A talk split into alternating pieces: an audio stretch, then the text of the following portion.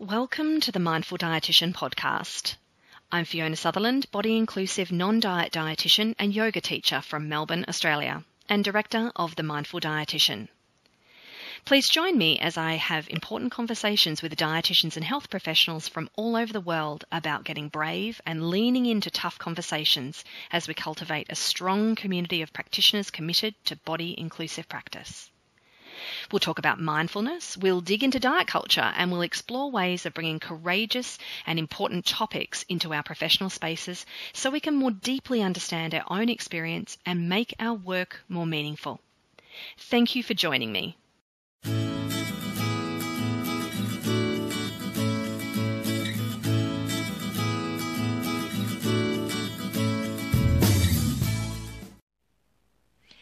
Hey, everybody, welcome back to the next episode of the Mindful Dietitian podcast. It's great to have you here, and so thank you so much for tuning in.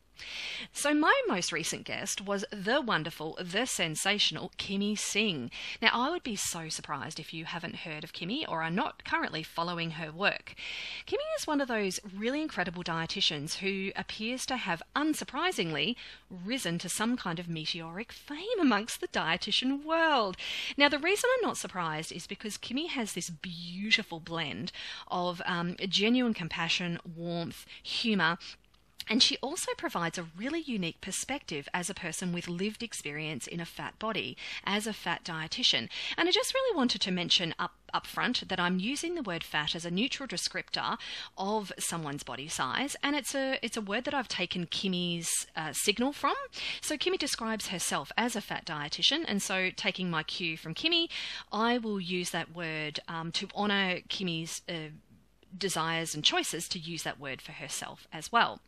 So, a little bit about the episode that we recorded, which was just so so super fun. Uh, Kimmie is incredibly wise and just so generous and, and, compassionate in the way that she shares her experience. So here, Kimmie shares her background as a fat dietitian and fat activist, and what it was really like for her navigating the traditional weight-centric education route as a HAES informed student. We really dig into what allyship is, what it means, what it looks like, and what it might feel like. We, um, you know, we really dig into uh, well i ask kimmie quite a bit about how other people can be good allies um, and how we can really do good work in the world um, if we do uh, exist in the world with a significant amount of body privilege. Uh, we also talk about the history of health at every size and the health at every size movement. Um, we also talk about some tips for speaking up especially in weight centric uh, circles and how to communicate really thoughtfully within the health at every size paradigm. Uh, Kimmie shares her vision for the future of dietetics, her wishes and her desires, um, and how she has evolved to become the body positive dietitian. So this is a bit of a branding change for Kimmie, which she has done over the past couple of months. So uh, since late 2019, it's now early 2020, but since about November 2019, Kimmie has rebranded as the body positive dietitian. So you can find her there on Instagram and Facebook, and that's also the name of her website. Um, I was so thrilled to originally um, uh, connect with Kimmie quite a few years ago at the Binge Eating Disorder Conference, and then most recently at the Weight Inclusive Nutrition and Dietetics Symposium in uh, in Washington D.C., where Kimmie was a keynote speaker. Uh, as you'll hear here, you know Kimmie has so much wisdom to share. So I really, um, I you know, I'm really excited to to bring you this this particular episode. So Kimmie was, of course, uh, very quickly snapped up by uh, by Lindsay Krasner and her team um, in Brooklyn, New York. And so Kimmie is now working actively as um, an eating disorder dietitian for LK Nutrition, which is where you can find her, uh, where you can find her practicing. Um, and if you wanted to send your clients to Kimmie, that's where you can that's where you can find her. Of course, Kimmie is a is a committed health at every size advocate, um, as well as being a fat activist. Um, and uh, one also one, one thing also that's important to know about Kimmie is that she is available for presenting and, and consulting, obviously uh, on uh, on a paid arrangement, um, and she speaks so beautifully about weight stigma um, across the board and especially in dietetics and dietetics training. Uh, so you can find Kimmie at www.bodypositivedietitian.com or on Instagram at bodypositive underscore dietitian. So again, thank you so much for being here. I am so thrilled to bring you this conversation with Kimmie Singh. Thanks again. Welcome, Kimmie, to the Mindful Dietitian podcast. It is absolutely fantastic to be speaking with you today. Thank you, Fiona. It's so nice to be here with you.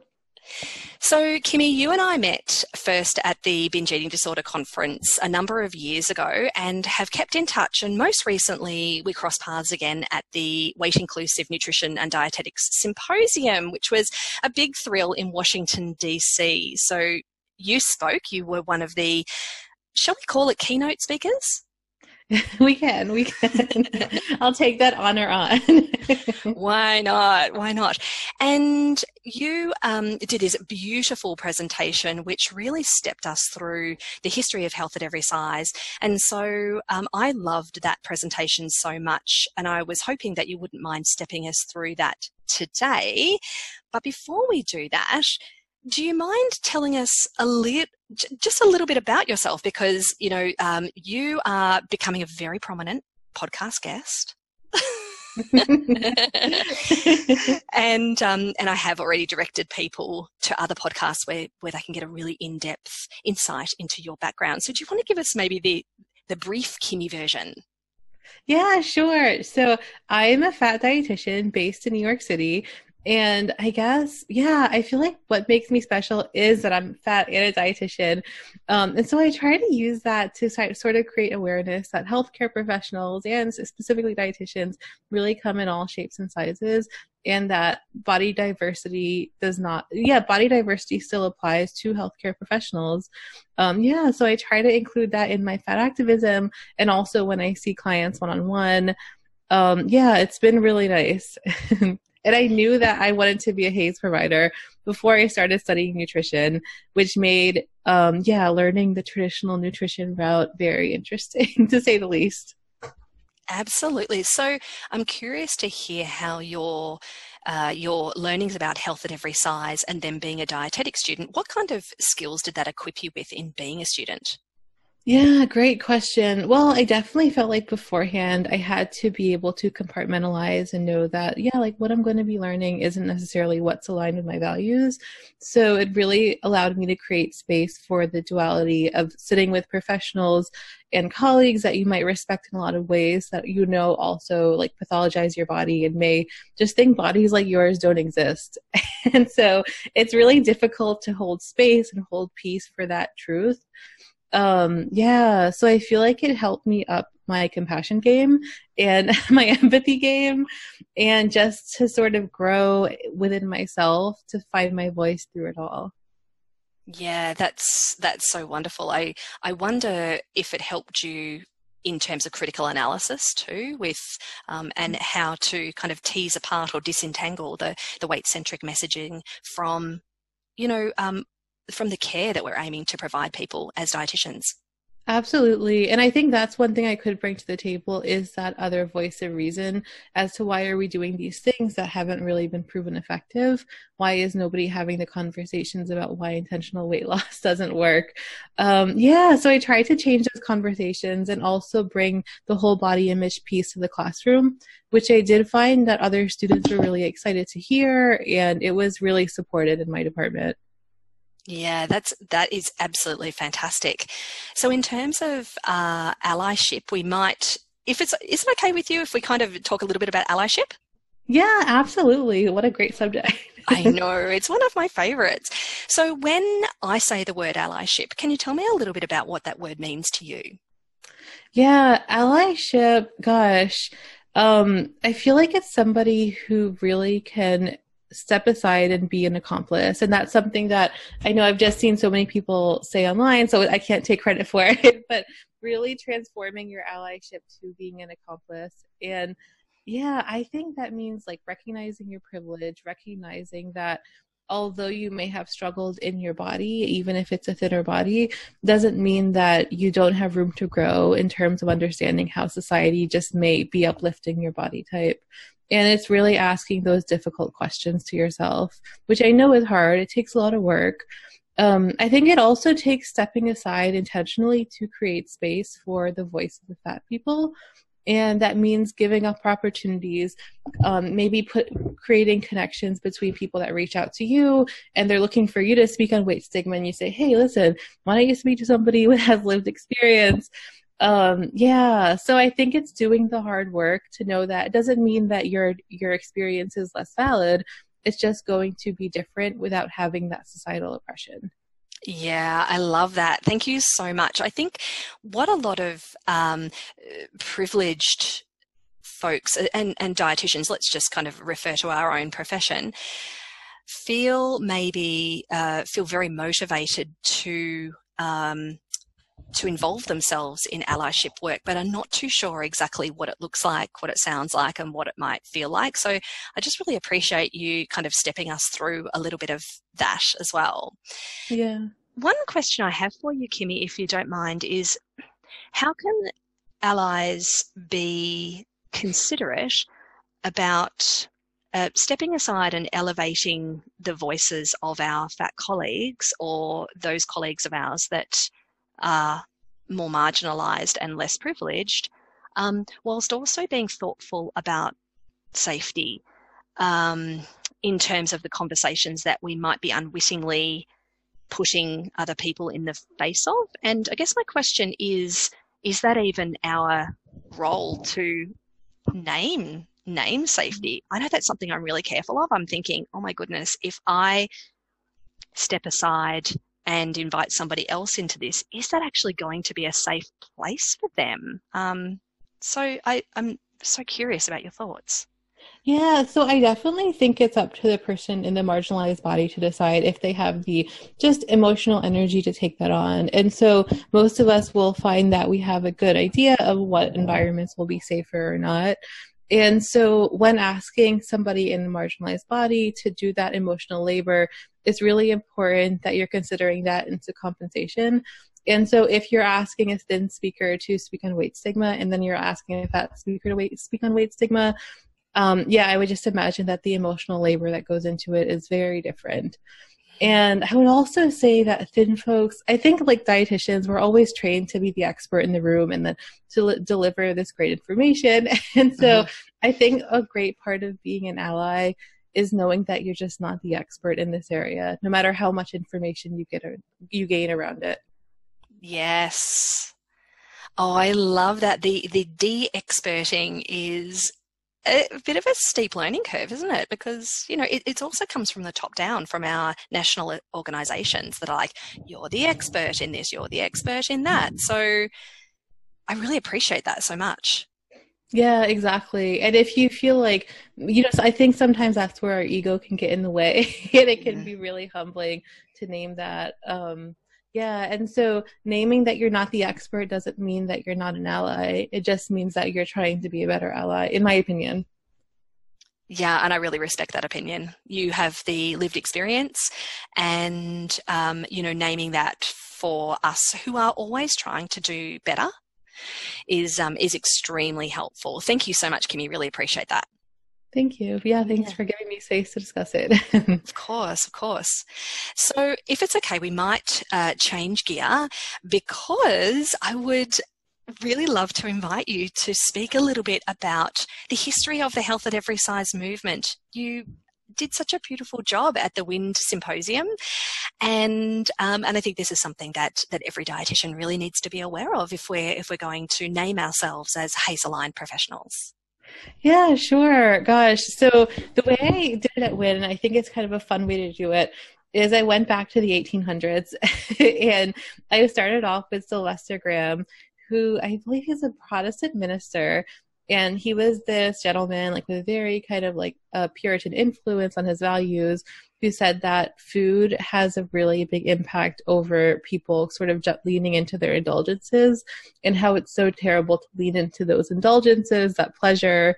all of that. And so he said there were a few different foods that were terrible for people when it comes to just being overly indulgent. And one was, I think, meat, and he promoted vegetarianism, but the other one was like regular flour.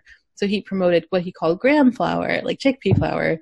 And so he sold these things that we now know to be graham crackers, which really up because like just as somebody who spends a lot of time dieting like i had so many graham crackers in my life oh. and who would oh. have oh. thought like there's this long history but from what i understand back then they didn't taste as like good as they do now if you consider them good you know mixed reviews i'm sure well well they're good with the marshmallow and chocolate I agree more. Or dipped into hot chocolate. I can't. Correct. Lie. Exactly. Yeah. So, um, yeah, Sylvester Graham. It's so funny. I think if he knew we were creating s'mores out of those graham crackers, I'd imagine he wouldn't be too happy. But that makes me just want a s'more even more. correct, s'more even more. Yes, yeah. let's do it. Yes, gosh. So I really like starting with that place because I think it's a really nice time marker of food being used as something that you can um, define morality around and try to control other parts of your existence and avoiding pleasure around. Um, and it also kind of goes to show just how like these Protestant, these Puritan views really influenced um, sort of like his his rigidity around all of these things. So then as you sort of go move on like fast forward all the way to the 1900s there is more of an upholding of thin bodies in society. I do kind of wonder how the advancement of photography had an influence here and sort of just people being able to like see other bodies and see actresses singers in such a like more mass marketed way. But um yeah that's like my own personal theory. More to explore i guess but then if you move down to like 1950, there was the publication of the Minnesota Starvation Experiment. And for those listening who haven't heard of it, um, it was when, oh gosh, what are they called? The folks who decided not to participate in the war that were drafted. Um, Con- conscious, conscientious objectors. Yes, conscientious objectors. Yeah. Thank you. So, yeah, so they went through this experiment of um, they were fed a very low calorie diet and they became very obsessed with food and anybody who knows who's been on a diet like it's no surprise there but um, i think i heard a story i don't know if this is true so please don't hold me hold me to this i heard a story that one of them like cut off his thumb or like he intentionally caused physical injury so he could be excluded from this oh, experiment. Wow. Yeah. But then I believe after he was excluded, there was so much guilt and he wanted to be back in the experiment. Oh. If I'm if that story is true, but I think it's something I learned in school. But yeah, so this was in 1950, right? And then fast forward to 1960, I feel like so much happened because you had the Twiggy craze, who is this very thin, like I kind of consider her the early Kim Kardashian. yes. Kind of showed people like what bodies should look like. Um, yeah, which is so interesting. So like this body is really put in a pedestal and she's young and girls were thinking this is how I should look. And so then in the same year in Queens, New York, a woman who I she identified as overweight. That's not the word I'd use, but she um, invited her friends over to discuss eating and food and weight loss. And that became what is now known as Weight Watchers. Oh, so, awesome. yeah. I'm convinced that it's not a coincidence mm. that Reiki and Weight Watchers start kind of came to be in the same year, but yeah, something else to explore. and then um, nine years later, I think it was just a month or so, maybe two weeks after the Stonewall riots, um, sort of across the river in New York and Staten Island, there was the first NAAFA meeting.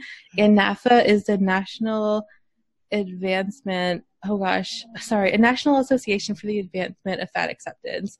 And so it was started by um, a couple of gentlemen, I believe, whose wives were fat.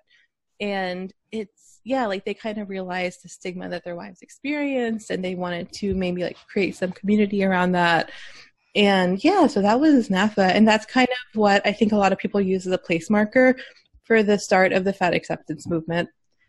Um, yeah, and then like throughout the 70s, there's more talk about feminism and fatness. And then there are also sort of like people within NAAFA and also other groups forming that recognize um, feminism and how it wasn't necessarily upheld with certain people in NAAFA, and there were some divisions there, but also some great activism going on for people that are more marginalized, marginalized um, intersectional identities. And I feel like it's pretty exciting because I think that's when around the country there are a lot more um, rumblings of fat positivity in these groups of people that just have this lived experience of oppression and yeah, finding support around their bodies. And then, um, yeah, I think it's really important to note that in 1984, well, first let's discuss 1980s, excuse me. So the 1980s was sort of this like fitness craze of a time. And so it really cracks me up because I think of like the um like the workout videos from the yes. 80s. uh, yes. Yeah. And I'm like, I w- yeah, it's just really funny to me. So I think the, the leotards and all that stuff. Oh God. Yeah, and I think it was in the 80s that obesity, well, quote unquote obesity, was declared a disease, and so it's really the pathologizing of fatness mm. um, to kind of a new like level of yeah, like seeing it more as this giant crisis, and um, then in 80, 1984, Deb Burgard had her like dance fitness class, which I think is really special. Just knowing, like, for anybody else listening who Je- Deb Burgard is their hero, like, it's just mm-hmm. a really nice special time in history that I like to point out. But so, like, throughout the 80s, there's more national, like, Americans specifically that I know of, um, increase in regional queer fat positive groups. And then, um, yeah, like throughout the 90s, it seemed like there were more healthcare professionals that were kind of gaining this understanding of like diets don't work and now what? Like, where does this take us? and mm-hmm. so I think it's really special to note that that happened after all the work of the fat activists in you know the 70s and 80s mm. and um yeah so when i think of where we are now it just wouldn't be possible without the people who started this and I, I know now it's hard because there aren't enough people that are fat positive. So I can't imagine back then without the internet, without the internet, and you're really starting a movement. Um, yeah, it just makes me feel really inspired for the future because they start really started with such a little community and have created so much. Um, yeah, so from what I understand, and this is what I've been told, is that like th- um, later in the 90s, there was like uh, sort of like a HAES ish think tank. So, like the ideas of what is health at every size now were kind of being discussed amongst healthcare providers in California. And um, I just like to think that those are kind of like the founding, I don't want to say founding fathers, founding parents, founding parents who helped to resize. And um, yeah, it's just kind of exciting and then um, when you kind of go down to like i think the year 2000 like san francisco banned weight discrimination and there were a lot a lot of great activists involved in all of that like including marilyn wann and some other folks and some fun stories around it and then in 2003 um, asdah like the Associ- association for size diversity and health was established and i would and then like down in 2011 the health at every size um, Health at Every Size was trademarked, and ASDAH has the trademark. And I would say anybody listening that wants to learn more, like check out the ASDAH website for the Health at Every Size history. That's where I got a lot of this information. And also like speaking with fat activists who've done so much. and it's yeah, it's it's a really fun way to learn more about the work we're doing now. Yeah, it's really amazing. And especially um, when do you think some of the the more science started. Would you would you say that started more with um, Dr. Linda Bacon, that kind of era? Is that our guess? Um, from what I've seen, yes, but I've also kind of want to note that when I look through the literature and sort of look through the weight stigma research, um, if we're just putting a time timeline on it, I feel like the bulk of the research I've seen, it's like it's after 2000. You know, like right. I feel like it's closer to 2000, between somewhere between like 2005 and maybe 2012, mm, where there just started to be more actual liter- literature there. And yeah, so I can see just how much of a shift it's taken, which really blows my mind because when you look at like the history of any other type of science um, advancement, it's we're really at such a short point. Mm. like we're really just getting started. So we just have so much to learn, which is exciting. It is. It is really exciting and probably notable also that there has been an escalation in diet culture as well over that time, which is probably not by accident, I would say, you know, that there's this, there's these collisions of ideas and, um, you know, collisions of cultures really in so many ways.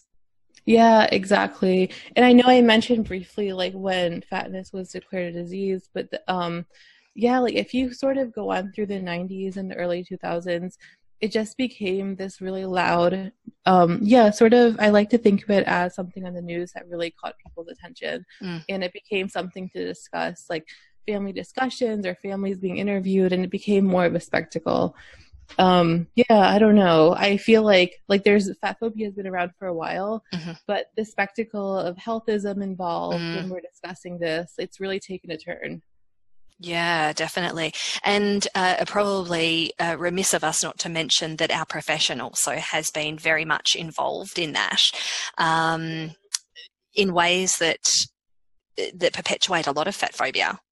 Exactly, very much so and now yeah like for so for me like i'm a newer dietitian but like yeah like i just see that it seems like the response to some of the fat activism in HAES is people trying to be louder in their ideas, you know, related to mm. rigidity, related to like completely against body diversity.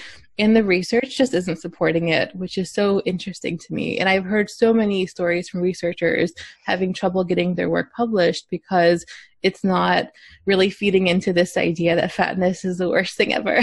and so, yeah, I don't know. Like I said, I think that one day, like, we'll get more information out there in that way. But until then, it just, yeah, it feels really telling that the, they're having so much trouble getting work published. Yeah.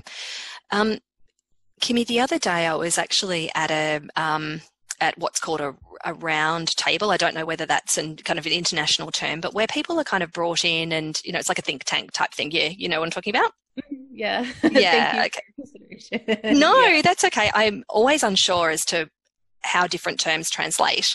Um, and it was really, it was interesting because the round table, the topic of the round table was framed around weight. So I spent the whole day um, debunking that crap.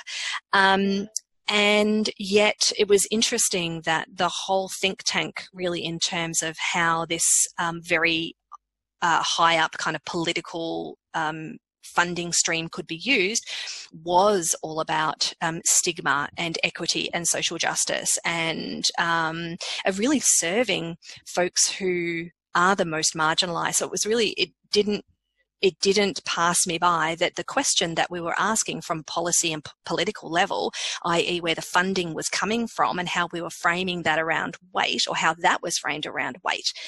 And yet the participants were all, the participants of this uh, round table were all really supporting uh, environments and um, and ways in which we can support greater equity and access, particularly oh, for those who are most marginalised.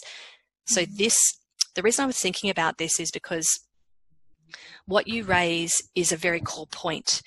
It's how can we uh, stop accepting funding through weight focused streams when it seems as though that's the way that people are corralled. In eating yeah. disorders, that's the case. It seems like in public health and, um, for example, childhood nutrition, Mm-hmm. It seems to still be the case that unless we frame it around weight, that funding is very uh, dammed up. Yeah. I don't know. What were your thoughts on that? Uh, it makes me really upset because I think there's this really big piece of nobody talking about the fact that we don't have a way to promote intentional weight loss. Right. And so it's one of those things where even just like dietetics training as a whole, it's just not part of the conversation. And so if these major, like these major institutions want to uphold this and receive funding from these other organizations that uphold it, I just don't understand why they're brushing all of these facts to the side. Mm-hmm. Because I think at the end of the day, no matter how you want to cut it, it really boils down to that truth. It does. Yeah, I, I find myself getting that's that's one thing that agita- I find that quite activating and very agitating, especially when I'm in you know in those circles. I all of my mindfulness practice. I just have to bring it all, like every single one of those skills. I'm just gr- grasping for every single one of those skills. Yeah. Um, so I'll be really interested to, you know, continue this conversation with you and with other people in our profession so that we can really press for policies and funding streams which are rooted in true equity and social justice and de- destigmatizing um, mm-hmm. Eh, what we name as healthcare. Yeah. Uh, and yeah. it would be great to have fat people at the table, part of making oh my those God. decisions, and really, yeah, um, yeah. Well, it's it, it, has to happen. Like that has to happen. We can't be making, especially political decisions, without people with lived experience, both past and present and future. People in fat bodies, people in marginalized bodies, um, exactly um, at the table. Yeah, and even like the weight stigma research and all of that, there's just no reason why we just have thin researchers that are putting together models of what they theorize will work. Yeah, with lacking lived experience. I just feel like even from a non-HAES perspective, it makes no sense. so yeah, I don't know. Well, yeah. if you think about it, you don't get that in disability circles. You don't get it in um, Aboriginal or Indigenous circles, do you? Yeah. Yeah, like here, oh gosh, what's it called? Community based research. I think I'm forgetting part of the acronym, but they're starting to really shift the focus. So I know, I know here there are some Indigenous circles where the folks in the communities are actually making decisions about yes. how they want to structure interventions and change the way money is allotted and yeah so it's i'm hoping that's kind of the direction we could take a lot of other mm-hmm. research and funding but you can only hope well i think we just need to you know, keep pressing in that direction. Yeah, I yeah, completely agree. Yeah, and also hold. I mean, if we look back to our profession as well, I've got a little bee in by my bonnet at the moment about the way our about the way our profession has conducted itself as a profession, and the way it's upheld very fatphobic ideas. Um, and then, I guess the question is then, how do we go about dismantling this? I feel like we're on the train, but and Kimmie, you are very much one of those engine drivers for sure. Thank you. Oh my gosh, I really appreciate that. yeah. Well, I think that dietitians can do this great thing of getting involved at their local places where dietitians are being trained. And so you can try to be a guest speaker, you can try to just get volunteers or interns to work with you and really show people that there is another way to practice. And also, there's this whole piece that you're not really necessarily being taught in school. And I do find that so many students are interested and they want to learn and they're really hungry for a different way. And it's that's one thing that's really surprising to me is although we're given such little exposure to it, when I spoke, speak to interns or students about this, they're just so interested in learning a little bit of a deeper perspective of nutrition. and there's so much more than sitting in an office and showing plastic fruits and vegetables. Oh my god. you know, and and yeah, and I think they want that depth. So I think that as a dietitian, especially just using your privilege, getting involved where dietitians are being trained, and then because if students are speaking up and they're telling their faculty, you know, we want to learn more about this. I know where I did my master's they've been making a lot of great changes to include this like weight stigma in the curriculum and i just see that as being a really great piece of changing the future of dietetics i love that yeah, I think that's, uh, I would echo that, that that's where the future is. And if there's any students listening and you don't have health at every size content, then uh, I'll, I'll, be, and I'll be interested in your thoughts on this, Kimmie. Uh, my personal recommendation would, is that you go to your unit chair and you ask for it. And there are plenty of people all throughout Australia who can come to your university or to your college and, um, and speak to that topic. And although we would love to get paid for that, um, we see it as a really worthwhile investment. So that's something that can be negotiated. So students, go talk to your unit chairs and um, petition, ask, ask, hassle, hassle. yes, do it, do it. I promise. Yeah, you'll be really surprised with the outcomes. And if it's something where a faculty member doesn't want to necessarily, you know, include a new guest speaker in the class, they have their syllabus set up. There's always um, sort of outside of events you can try to do at school, like through your nutrition club. and that's some yeah it was really helpful for me when i was trying to get more conversation around this and you'd be surprised at how much interest there is both in nutrition departments and in other departments yeah. Um, one of the things that a, a, colleague of ours did in in another city when um, she was finding it really hard to kind of get that foot in the door, she held a, a, a I think it was like a lunchtime session or a late afternoon session in the local pub. Oh wow, I love that. that is very smart and very strategic. Right? And I can yeah, I love that. Yeah. I, it just it also brings it down to yeah, just kind of taking the rigidity away from it. And it doesn't have to be this very formal, uncomfortable, stiff environment to discuss nutrition or professional topics. No. And I mean health at every size over a beer. Come on. It can't get better than that. Can't get better. so there are all kinds of ways that we can get creative. And as you and I both know, Kimmie, once you hear it, you can't you can't unhear it again. Exactly. And you're planting so many seeds. You just don't know who it's going to impact. Absolutely. And yeah, and like students listening, speaking up in class, that's another thing. I remember the first time I spoke up in class about something like this, I was really uncomfortable and nervous. And I was really surprised by how many students approached me after and said, you know, that made a big difference or i had an eating disorder or like i just really appreciate you saying that and it just made it easier for the next time i needed to speak up yeah you know i think a lot of students are nervous to speak up because of the uh, power structures that are in place mm-hmm. is there any kind of um, any kind of tips you would give to students around that kimmie because i know that's one of the most common questions is i really wanted to speak up i felt so upset about this that or the other and i just didn't feel like I could. Yeah, you know, what was helpful for me was finding faculty members that were more, I guess, supportive in my views. So even if they didn't necessarily share them completely, they just know that there, you know, there might be something that they could relate to around it. And so having that outlet and having that person who is in a position of power have, like, be able to support you in that way, it can make a big difference in your experience. Yeah, absolutely. And for people who are looking to do a, a bit more allyship, if you have got um, some size diversity in your class and you're looking to do some more allyship, that just remembering that it doesn't fall on that on that person to speak up, and that allyship. Exactly. Yeah. Yeah. It really doesn't. And yeah, and that's where I would say, yeah, that part of being an ally is knowing when it's appropriate and not appropriate to, you know to even just expect somebody to like it's ultimately up to the person who's in the marginalized body. But um yeah it shouldn't it shouldn't just be thrown on them or you shouldn't just ask someone on one like how do you feel about this?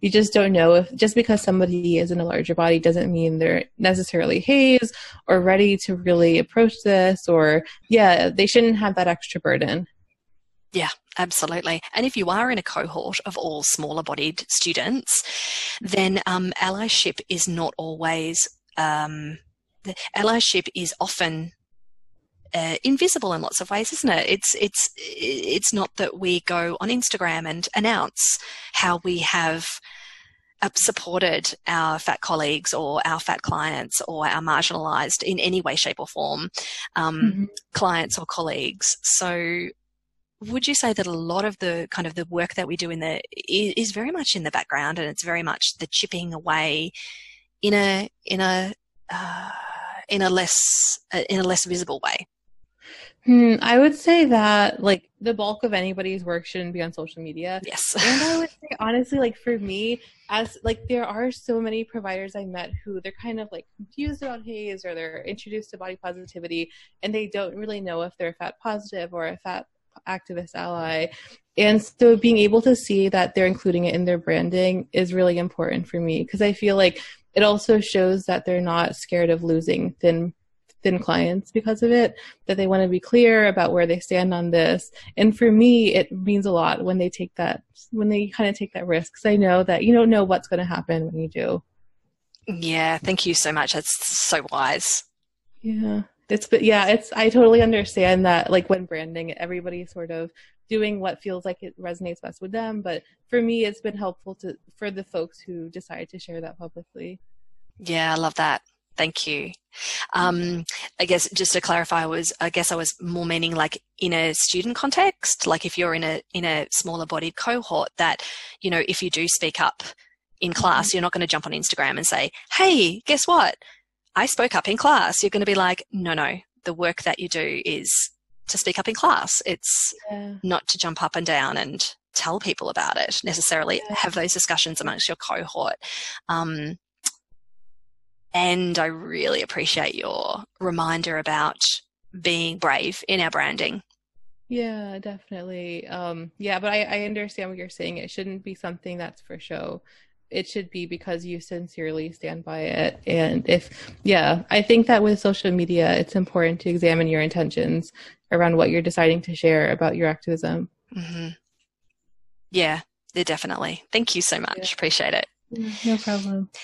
So I wanted to ask you a little bit about um, one of the more common questions that comes up for dietitians is about how we can be really thoughtful in the way that we communicate. So whether that is verbally, in the written form, or um, you know, in the in the many different ways that we communicate.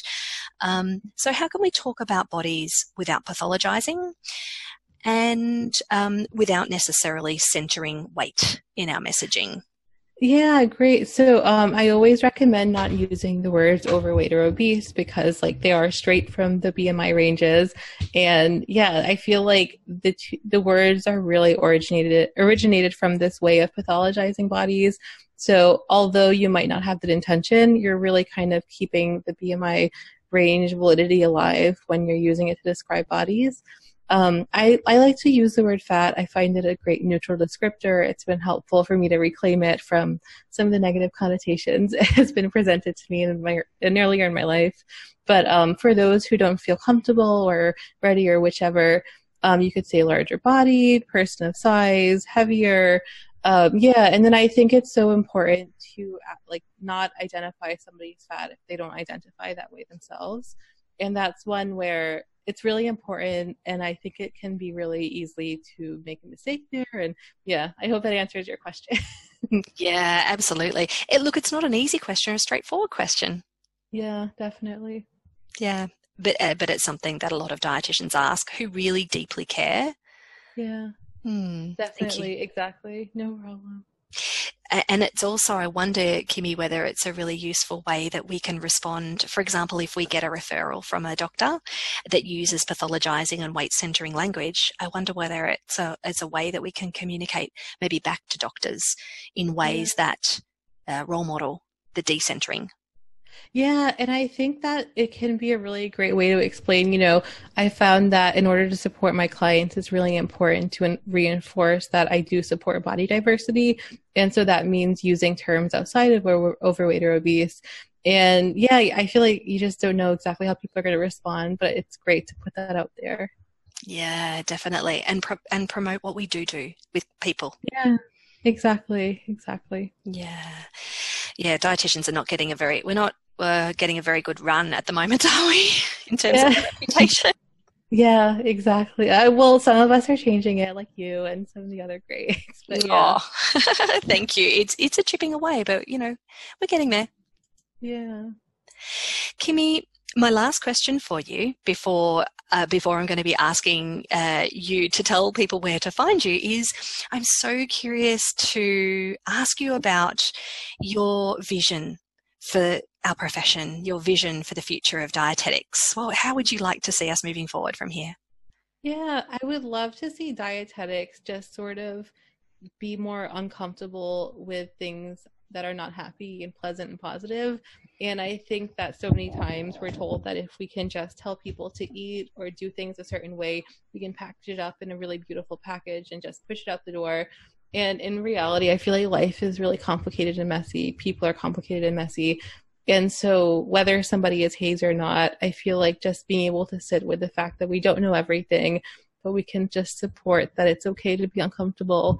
That's where I would hope that I can see more dietitians being one day. Oh my gosh, yes.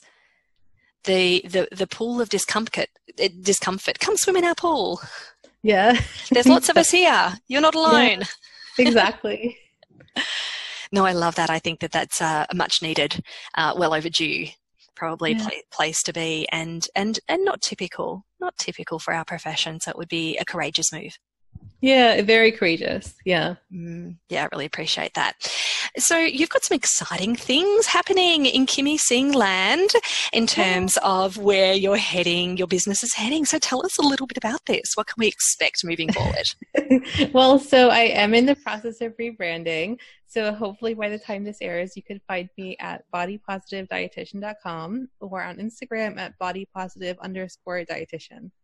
Fantastic. So um, can I ask just a little bit about what, what, what was the evolution of this of this change of branding for you? Oh gosh, good question. Um, hmm. It felt really important to me to sort of make sure that body positivity is being um, sort of portrayed in such a way that's truly fat positive for fat liberation and so to be able to use body positive in my branding feels like quite a privilege. I feel really lucky to get it. so yeah, I don't know if that makes any sense. It feels like a really deep thing that I haven't fully fleshed out, but I'm really excited for the change. Oh, I am so excited too because body positivity belongs back in the hands of folks who have lived experience and who are living in fat bodies and and it really truly honors all the work of fat activists so far. So it belongs to you, Kimmie, the fat positive underscore dietitian on Instagram, coming soon to your screens everywhere. I'm thrilled for you. Thank you very much. I appreciate your support. Yeah, it's awesome. Uh, so, uh, so bodypositivedietitian.com is coming.